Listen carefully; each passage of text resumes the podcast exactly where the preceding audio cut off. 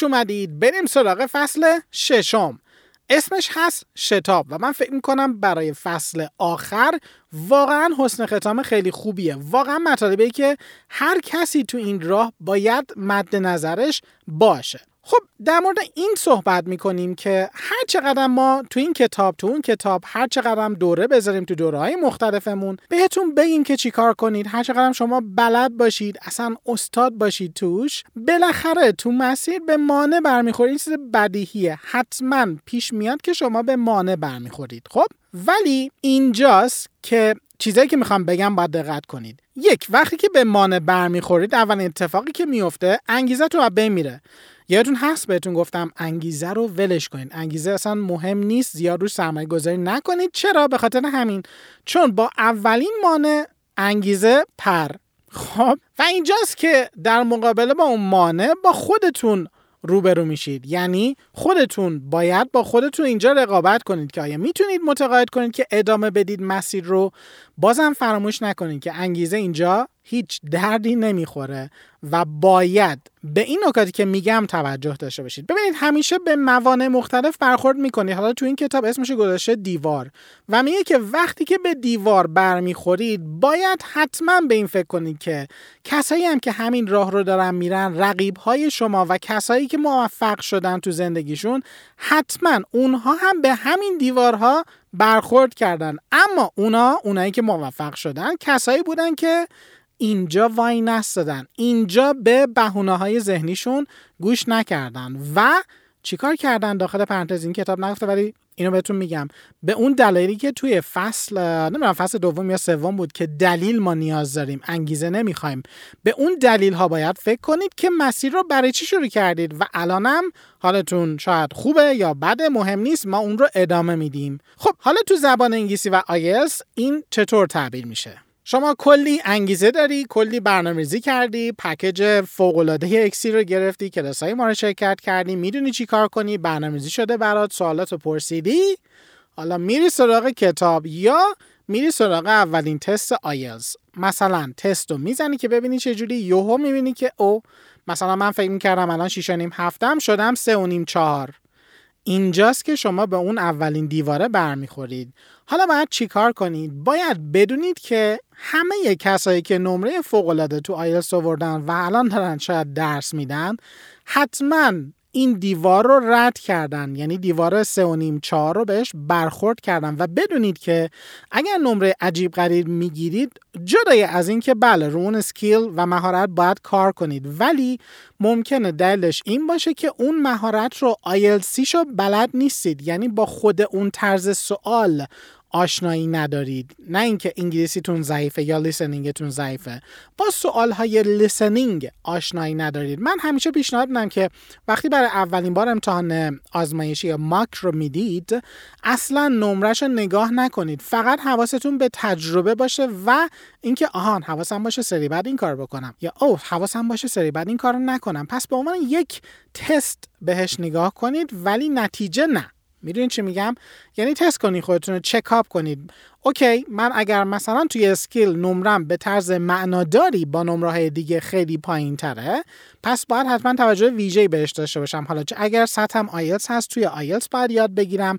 اگر سطح زبان عمومیم ضعیفه باید زبان عمومی رو تقویت کنم و توجه ویژه‌ای مثلا به listening و reading داشته باشم. حتما یعنی در این آموزشایی که داریم بهتون گفتیم و میگیم باز هم که چطور مثلا مهارت مختلف رو تمرین کنید. page اینستاگرام ما رو حتما دنبال کنید. at underline academy underline org و اونجا خیلی دیگه آخرین مطالبی که هست اول میرید تو اینستاگراممون حتما ما رو دنبال کنید و هر روز با آموزش هایی روبرو میشید که چطور می‌تونید توی مهارت خودتون رو بهتر کنه. این از آیلز خب در ادامه یک جمله از مایک تایسون بکسر معروف بهتون میگم خیلی جالبه به این فصل می‌خوره. میگه everyone has a plan until they are hit in the face. یا they get hit in the face. یعنی همه خدا رو شکر نقشه ای دارند برای موفقیت. تا وقتی که یکی تو صورتشون مشت می‌زنه. یعنی یه مشت می‌خورن. یعنی مشت اول خدا نگهدار همه نقشه ها رفت. ببینید هرچی نقشه دارید ممکنه صد درصد بر اساس پلان پیش نره. یک چیز عادیه و بازم یک جمله دیگه. چرچیل میگه planning is everything but the plan is nothing. یعنی برنامه ریزی مرتبه که مهمه نه خود برنامه.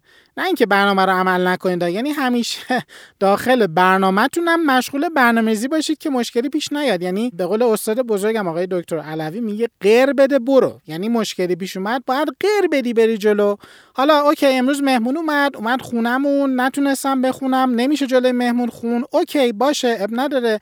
یه قر بده فردا مثلا دو ساعت وقت بیشتر بذار. ببین این نکات خیلی مهمه. باید ما این مسیر رو دیوار رو قر بدیم رد شیم باید از دیوار بپریم بریم. نباید stop کنیم. perfectionist های عزیز شما خیلی خوب گوش بدید. وقتی که این پلانی میچینید با اولین مانع کل پلان میره هوا. اینجاست که شما بگید okay اگر 100 درصد همه چی خوب پیش نرفت من به 70 درصدش هم قانعم اگر 50 درصدم شد اشکالی نداره. حداقل نصف پلنم رو بردم جلو. فردا سعی می‌کنم 55 درصد ببرم جلو. نه 100 درصد یعنی اگر دیدید واقعیت 50 درصده باید با واقعیت و محدودیتتون روبرو شید. و باید به خودتون بگید که اگر من 50 درصد توانایی دارم سعی می‌کنم فردا 55 درصد بذارم. نه 100 درصد. چون اگر 100 درصد باشه فکرتون میشه پرفکشنیست و صفر و یک میشه.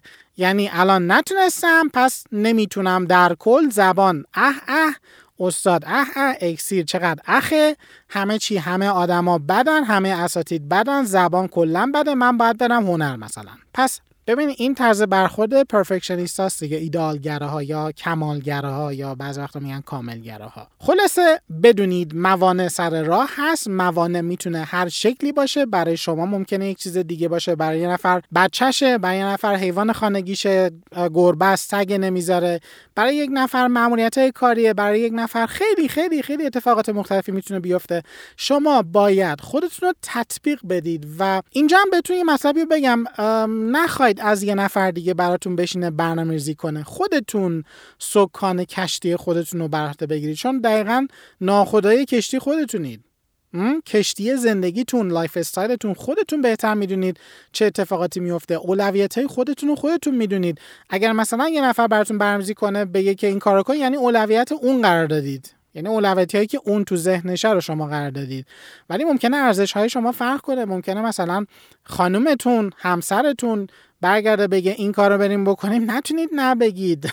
یا اینکه نخواهید نبگید. منظورم که جز ارزش هاتون باشه جز اولویتتون باشه. خلاصه فکر می‌کنم منظور من دیگه گرفتید دیگه. خودتون برنامه‌ریزی کنید این موانع رو غیر بدید برید جلو.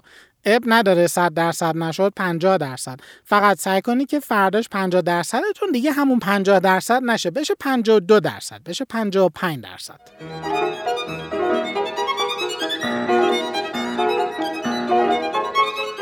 جمله خیلی قشنگی این کتاب داره میگه Learning without execution is useless.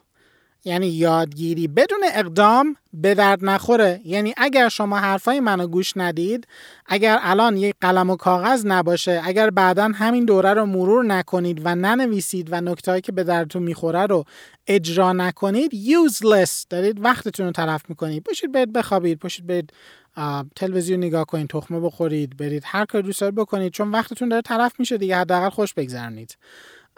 من سعی می‌کنم بعضی وقتا تلنگرامی صحبت کنم چون که نیازه.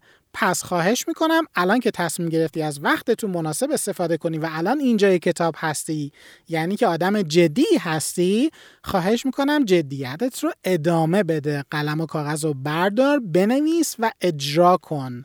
یه جمله دیگه هم هست. Ideas uninvested is wasted.